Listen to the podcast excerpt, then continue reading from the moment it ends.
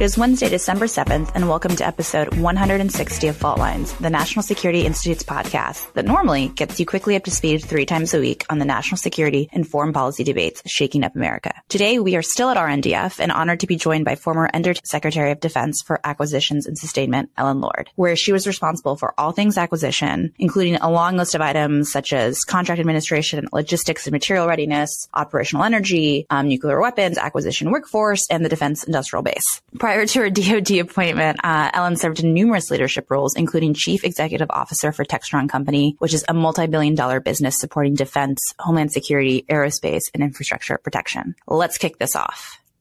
I think it'd be helpful for everyone to know a little bit more about your background and your time as Secretary of Defense for Acquisition and Sustain- Sustainment. You know, what did your role entail and what was your mission and how did it fit into the overall, you know, larger departments? And do you think your role colored how you see national security challenges you know, moving forward? All right. Thank you, Jessica. Absolutely.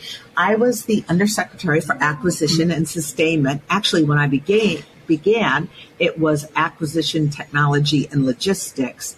I joined in August 2017, and by statute in February of 2018, we bifurcated ATL into acquisition and sustainment and research and engineering. So initially, I needed to work with the teams to do a huge restructuring once I moved forward as acquisition and sustainment, my job was to report to the Secretary of Defense and be responsible for about the $400 billion year sped we did on both products and services. So that meant setting policy as well as working on the major defense acquisition programs really had the opportunity to look at the entire acquisition system and adapt it to keep up to speed with the new congressional statute that had come out over the last few years.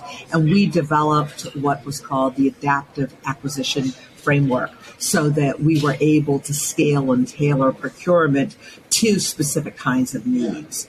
Uh, I think that I absolutely gained an enormous amount of respect during my time in DoD for how government works. I thought I knew a little bit about it when I went in. Um, I had been 22 years in aerospace and defense and 11 years prior to that in the automotive industry, all with a global multi industry company. But I realized when I got in how little I understood about how things worked. And in DC, no one individual can drive anything, so it has to be a campaign. So you need to find the people to work with you to influence both DOD as well as Congress, because frankly, they're like our board of directors right. and they fund us and they tell us what we can legally do and not do. So you, would you say that split uh, you were describing was a long time coming? you know.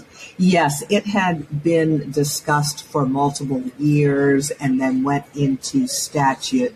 And I think there's still a question as to whether or not the nation benefited from that or not. Because whenever you make an organization more complex, you introduce a little bit more bureaucracy, which takes a little bit more time. And our largest challenge, frankly, within DoD is to move at the speed of relevance. So adding more groups sometimes helps and sometimes doesn't. That being said, there is a very strong focus on research and engineering, and rightly so. And there is now a very strong focus on acquisition and sustainment. And sustainment, frankly, had been quite underserved and still is to an extent. People don't realize that 60 to 70 cents um, on the dollar over the lifetime of major programs is spent on sustainment. And typically, that money early in the program that's supposed to go towards planning for sustainment gets pulled into the development side, and then we end up not designing for sustainability, and we have problems keeping those programs going. So it was a good thing that there's more focus on sustainment. Great. And so, you know, one of the big questions we have here, and you know, why our team is here talking to experts like yourself, is last year around this time we talked to our our, our fault lines, asked our experts, you know, what did you think the biggest national security challenge of the upcoming year was going to be? And right now, you know, we're in early December of 2022. Looking into the new year, what would you say are you know the biggest challenge to U.S. national security will be in the upcoming year?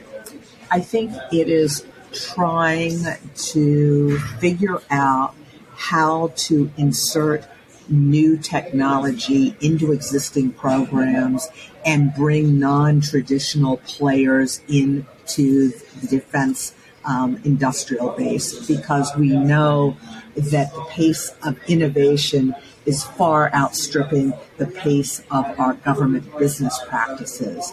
And Ukraine has shown us um, on the battlefield how important commercial technology, dual use technology is, whether it be satellite imagery, whether it be communications. This war, you know, is being fought over um, Signal and some other apps like that.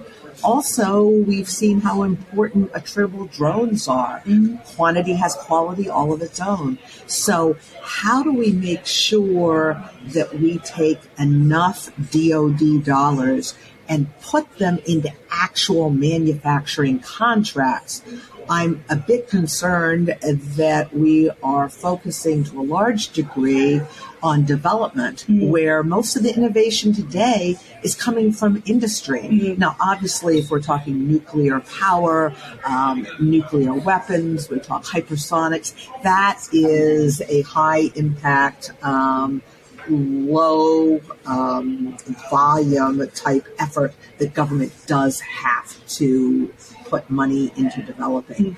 But the vast majority of what we're doing, the real innovation is happening out in industry. So I'm concerned that we are not giving out enough contracts, actually placing contracts to manufacture software or hardware to build the capacity and capability we need as a nation and or that support our allies or absolutely, Ukraine. Right. Absolutely, that's a whole nother area. But I will just say that I am worried that we think the SBIR program is sufficient mm-hmm. to bring new technology entrants into the defense industrial base. It's only a very small start. You have to follow up those successful programs with a contract very quickly. Now, we know we cannot do everything we need domestically. Mm. And we are differentiated from China and Russia in that when we go to war, we go with our partners and allies. And I think we have some very powerful policy frameworks right now, whether it be AUKUS, um, whether it be INTIB. So AUKUS between Australia, the UK, and the US. Everybody thinks we have our own Kiwi on the team. Ah, there we go. we think it's all about nuclear subs, and that's a big part of it but there are very significant portions of AUKUS that talk about munitions, about quantum, about these other technologies where we need to make sure that we take the capital in Australia, for mm-hmm. instance, and do the technology transfer so there can be indigenous capability developed in Australia. We also need to take um, the National Technology Innovation Base, the INTIB authorities, and make um, the exportability not as difficult mm. from the US to the UK or to Australia or to Canada. So we need to, I think, start executing a little bit more and stop talking so much about the policy that we actually have in place. And so, you know, you, have given some practical examples. You know, like what more can DoD do? You're saying, like, you know, let's not focus. You know, developments happening in industry partners. What more can DoD to support its the industry partners that we have? To, you know, make it through the valley of death. You know, keep- I think that there has to be very strong leadership at DoD to pick winners to take those small innovative companies that have demonstrated capability and not wait for everybody else to catch up in 18 months um, and go through very long requirements cycles, the JCIDS process that's appropriate for a manned fighter aircraft or for an aircraft carrier. But to use those other authorities, you know, other transaction authorities, middle tier of acquisition, um, you know, urgent operational needs statements, and really quickly put contracts out to get these new innovative companies into the DoD industrial base and demonstrate a clear demand signal that is more than a three month program. And it takes leadership and it takes um, a tenacity to be willing to accept the risk that everything might not be perfect. Right. But um, if we are going to insert technology into our warfighters' hands, we need to start issuing a lot more contracts a lot more quickly. And there are a lot of companies here at you know mm-hmm. Reagan National Defense Forum who want very much to scale. And we need our leaders at DoD to have the managerial courage to go and give them the contracts to do that. And do you think it's trending that way? I mean, we kind of live in a bubble in DC where we see this, you know, the shortening of the bridge of the gap between Silicon Valley and DC, and you see, you know, critical partners in industry. And so you, you read, you hear the narrative, of course, government needs to support, you know, quicken contracts. So it seems as if that's what we're trending towards, or is that what we're just kind of led to believe, right? Is, well, is, is more think, action needed? I think much more action yeah. is needed. The good news is. I was going to question What are we doing right? what is the good news? The good news is that there is a lot of venture and private equity money flowing into defense aspirational companies that have a lot of technology. What we need to do is stop doing more and more experiments and exercises. Mm-hmm. Those are important. But to follow them up very, very quickly with actual manufacturing contracts to get production at scale for both software and hardware. Mm-hmm. And we need to really realize that today hardware is becoming the commodity. Mm-hmm. Our systems are hardware enabled, yet they're software defined.